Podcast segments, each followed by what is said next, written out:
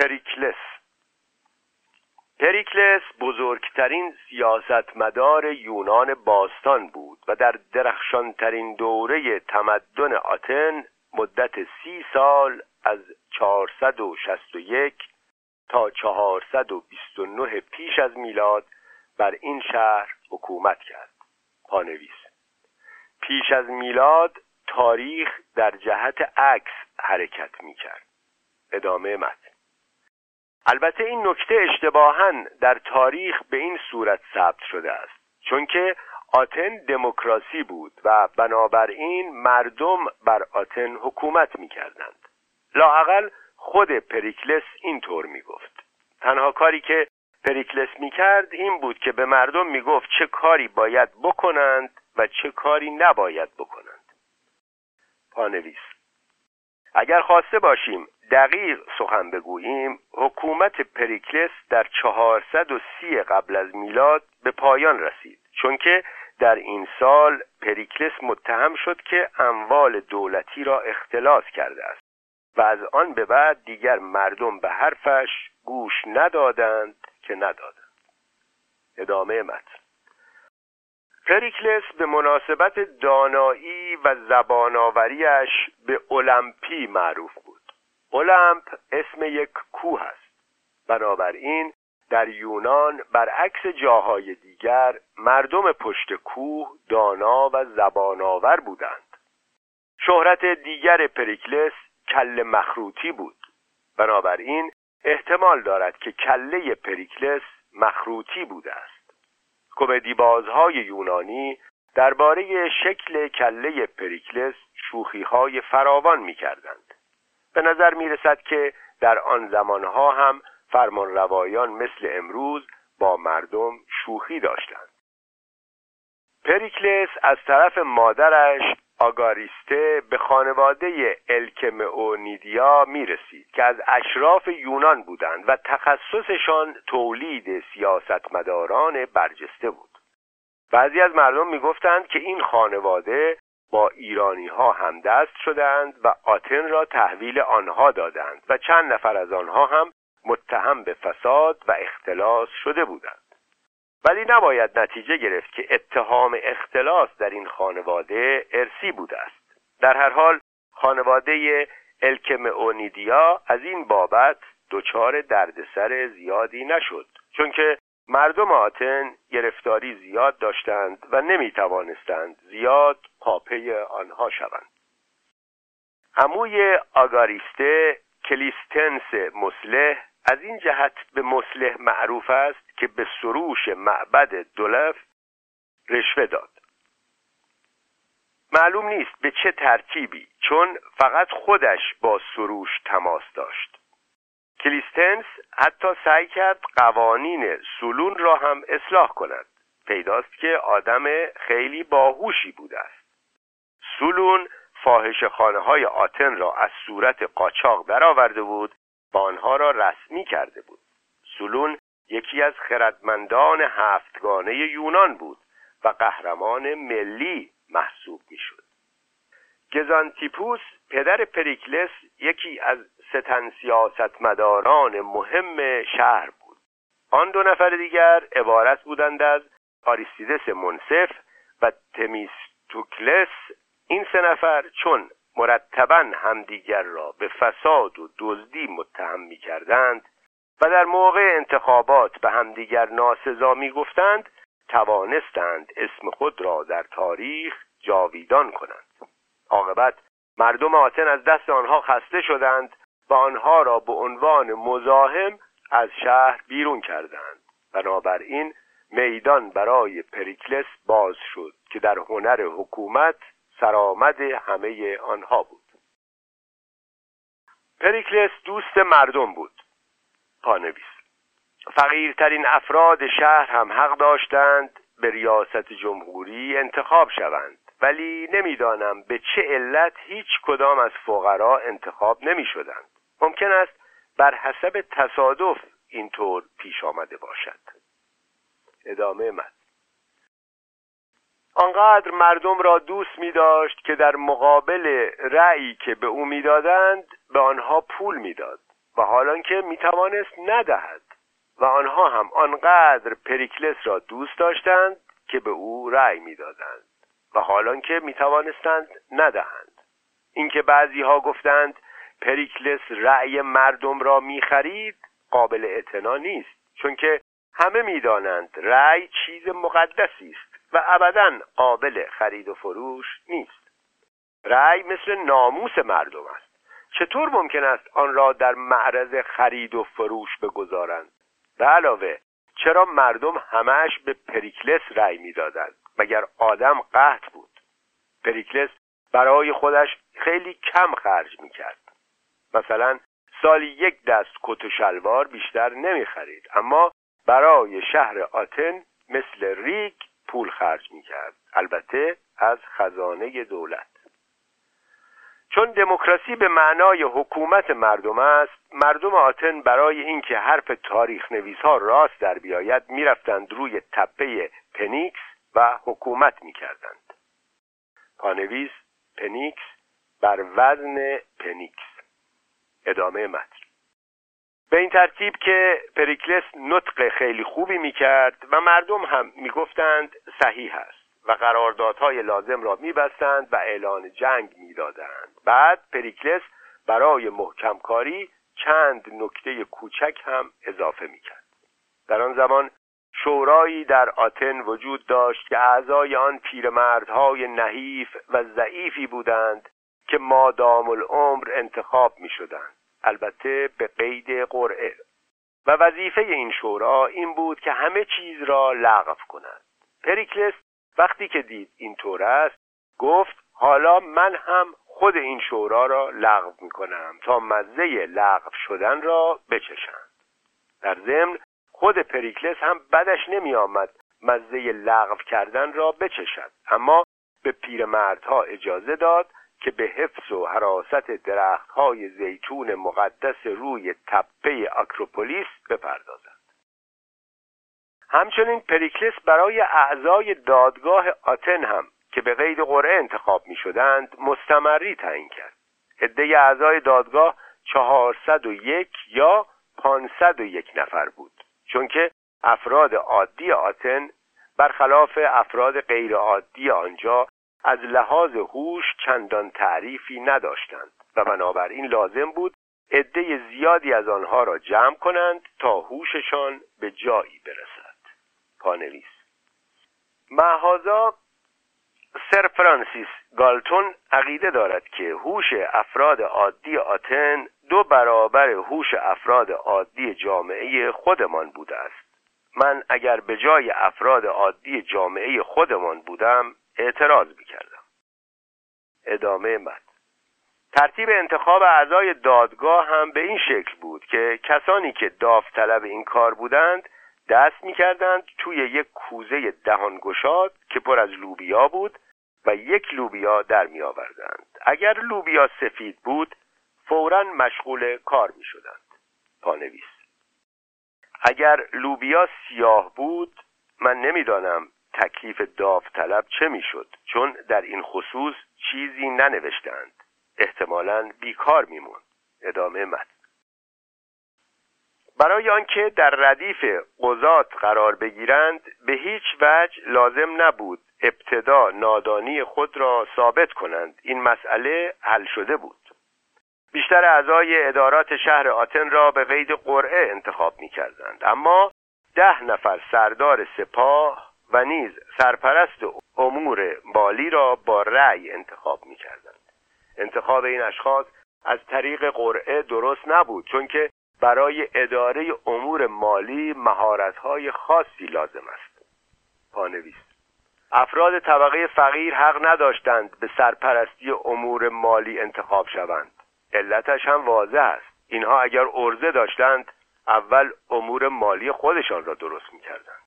ادامه من البته این شغل شغل خیلی جالبی نیست چون سرپرست امور مالی حق ندارد در اموال تصرف کند. آینده هم ندارد اما درآمدش بد نیست.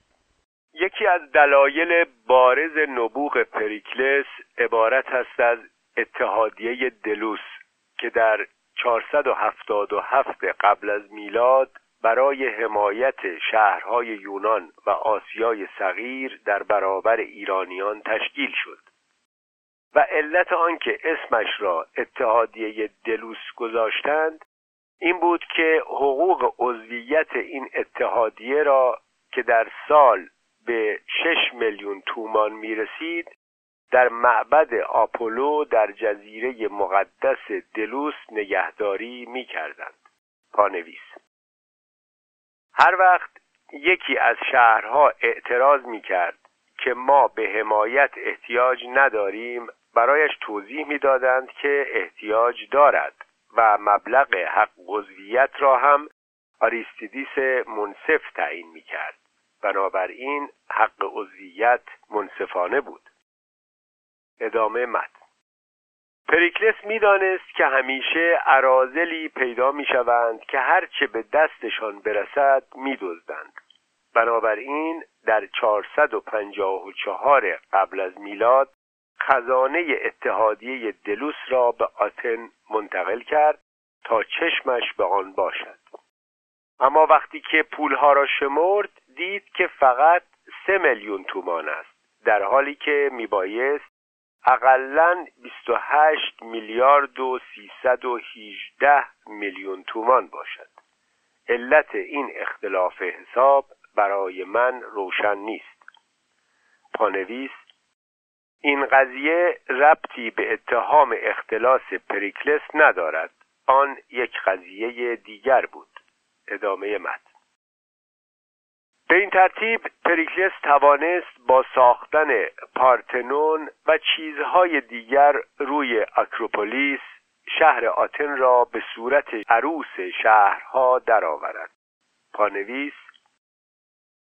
بسیاری از مردم فکر می کنند که پریکلس آکروپولیس را روی پارتنون ساخت. من هرچه می‌گویم اینطور نیست کسی به خرجش نمی رود ادامه متن.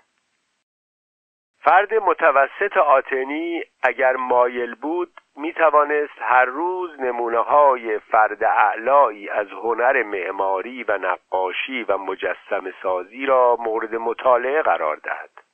تأثیر این امر در مردم زمان باستان مانند تأثیر هنر در مردم زمان حاضر بود. حالا خودتان حساب کنید که چقدر تأثیر داشته است. پارتنون 62 میلیون تومان تمام شد. داخل آن مجسمه قرار داشت از آتنا پارتنوس کار فیدیاس که 100 میلیون تومان قیمت داشت. این مجسمه دوازده متر ارتفاع داشت و روی آن با آج و طلا تزئین شده بود. مردم آتن فیدیاس را متهم کردند که موقع ساختن مجسمه مقداری از طلاها را دزدیده است. فیدیاس بیچاره چیزی ندزدیده بود ولی آتنی ها فکر می‌کردند دزدیده است. چون که لابد اگر خودشان جای فیدیاس بودند میدزدیدند. در صورتی که فیدیاس اگر می‌خواست دزدی کند چرا می‌رفت آنقدر زحمت می‌کشید که مجسمه ساز بشود؟ در عوض می‌رفت زحمت می‌کشید که دزد بشود. به هر حال بعد از چندی طلاهایی که به پرده های پارتنون آویخته بودند گم شد و کمی بعد خود مجسمه هم ناپدید شد چون سر جایش میخ نشده بود. یکی دیگر از اشکال هنر یونانی تئاتر است که بیشترش تراژدی های مربوط به آگاممنون کلیستمنسترا بود که به قلم آسخلیوس و سوفوکلوس و اوریپیدوس نوشته شده بودند پانویس پریکلس از این آسخلیوس و سوفوکلوس و اوریپدوس خیلی خوشش می آمد چون خودش هم مثل اینها شوخی سرش نمی‌شد. تئاتر یونانی بر اساس داستانهای معروف قرار داشت. در نتیجه تماشاگران همیشه می‌دانستند که آخر و عاقبت نمایش چیست. مثل تماشاگران امروز. پانویس. اوریپودوس سالهای آخر عمرش را به مقدونیه رفت چون که زنش عاشق سفیوس هنرپیشه شده بود. زنهای آتن هم خیلی هاشان ناقص عقل بودند وگرنه زن حسابی عاشق هنرپیشه نمی شود اما به مقدونی رفتن اوریپیدوس هم کار خطرناکی بود چون اگر قرار بود هر کسی زنش عاشق بشود به مقدونیه برود روزگار مردم مقدونیه سیاه می‌شد.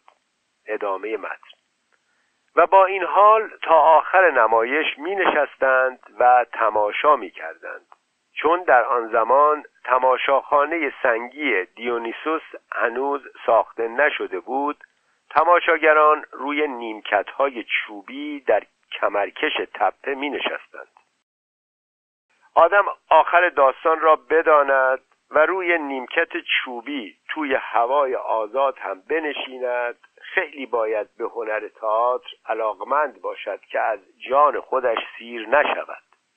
ولی ظاهرا آتنی ها تفریح دیگری نداشتند. در آتن یک نفر هم بود به اسم سغرات که پا برهنه توی کوچه ها میگشت. پانویس. هنوز خیابانهای آتن آسفالت هم نشده بود. ادامه متن. و به مردم می گفت که حرف دهنشان را بفهمند. سهراس می گفت که زندگی وقتی خوب است که آدم خوب باشد و فضیلت دانش است و دانش فضیلت. پانویس. به اشخاصی که این طور حرف می‌زنند می‌گویند فیلسوف. ادامه متن. پیداست که خود سقرات حرف دهنش را میفهمیده است. پریکلس از همه این حرفها که به آن می‌گفتند فرهنگ یونانی خیلی مفتخر بود اما به زندگی خصوصیش بیش از این حرفها توجه داشت.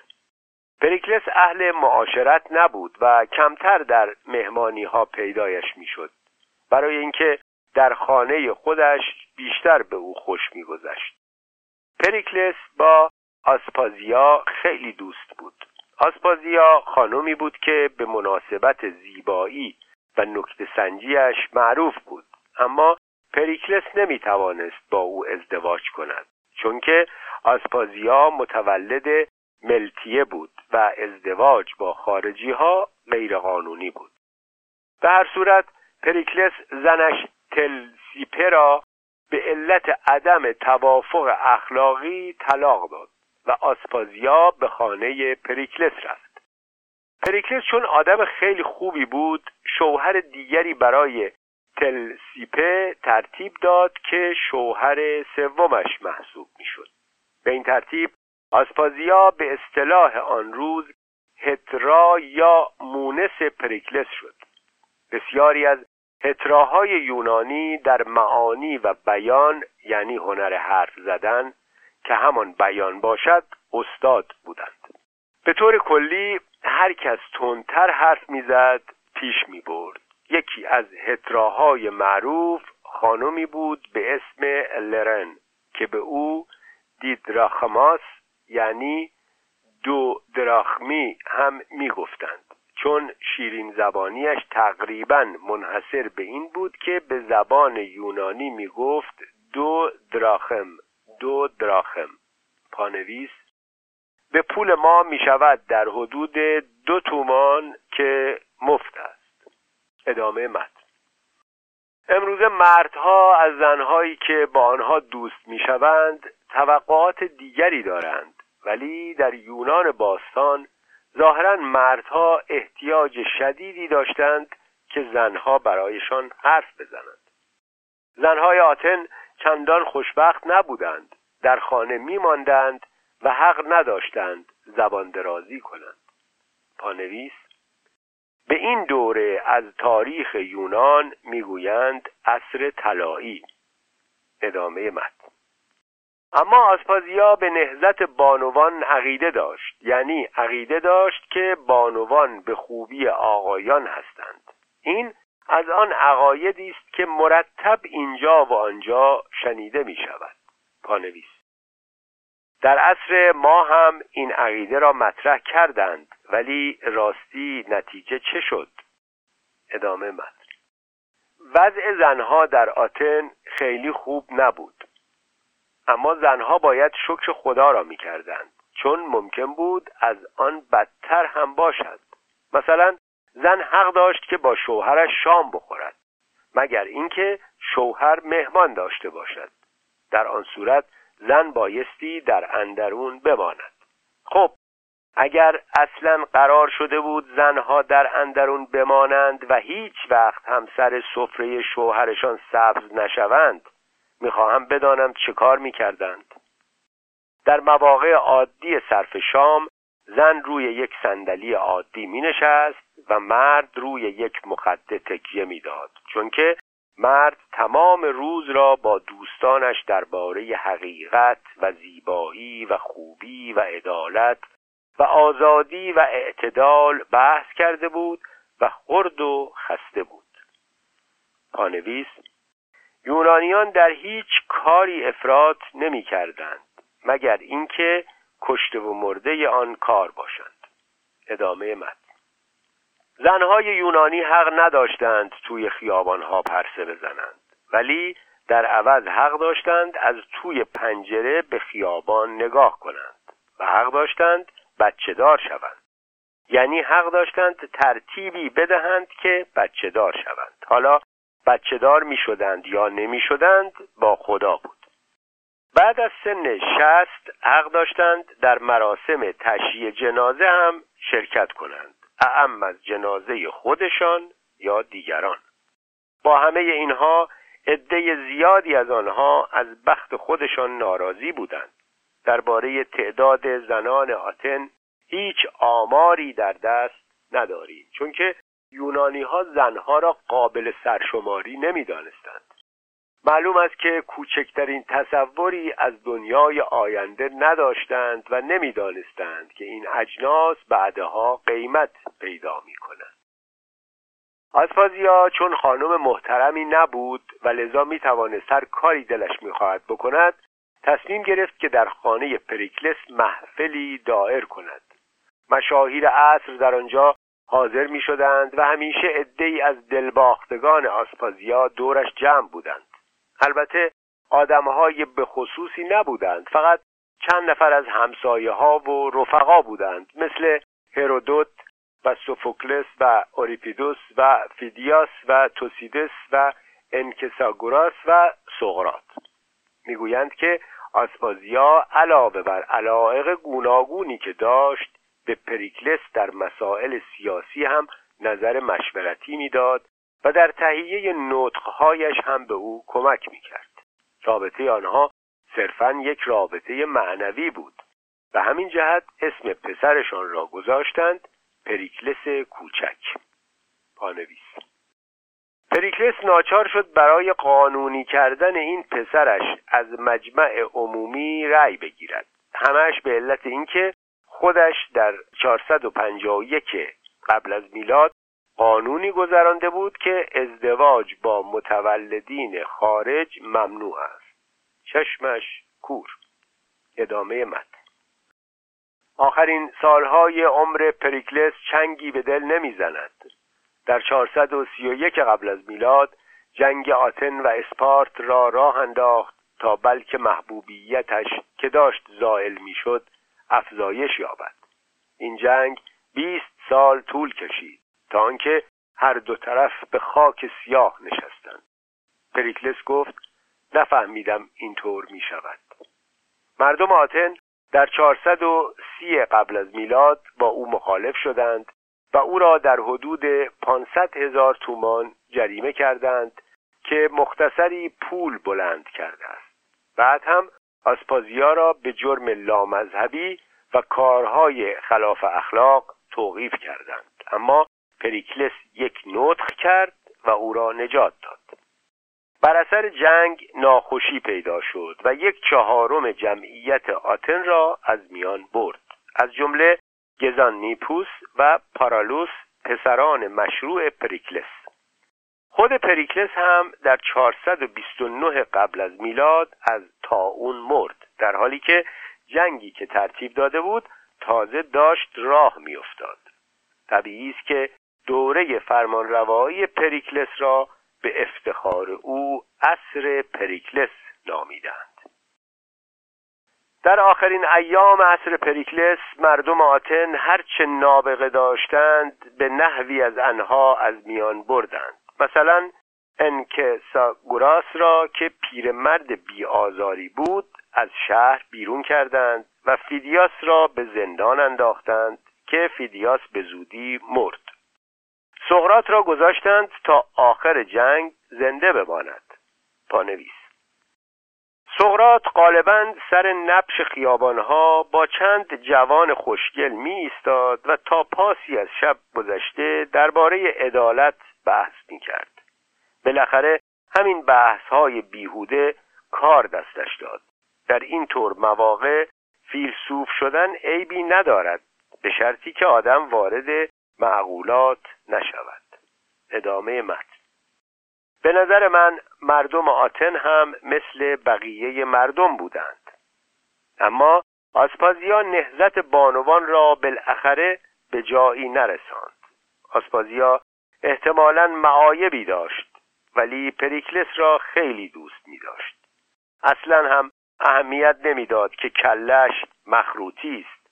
با کلش چه کار داشت؟ بعد از مرگ پریکلس آسپازیا دوست لوسیکلس شد که تاجر گوسفند بود. ظاهرا آسپازیا از این بابت هم بد به دل خودش نمی آورد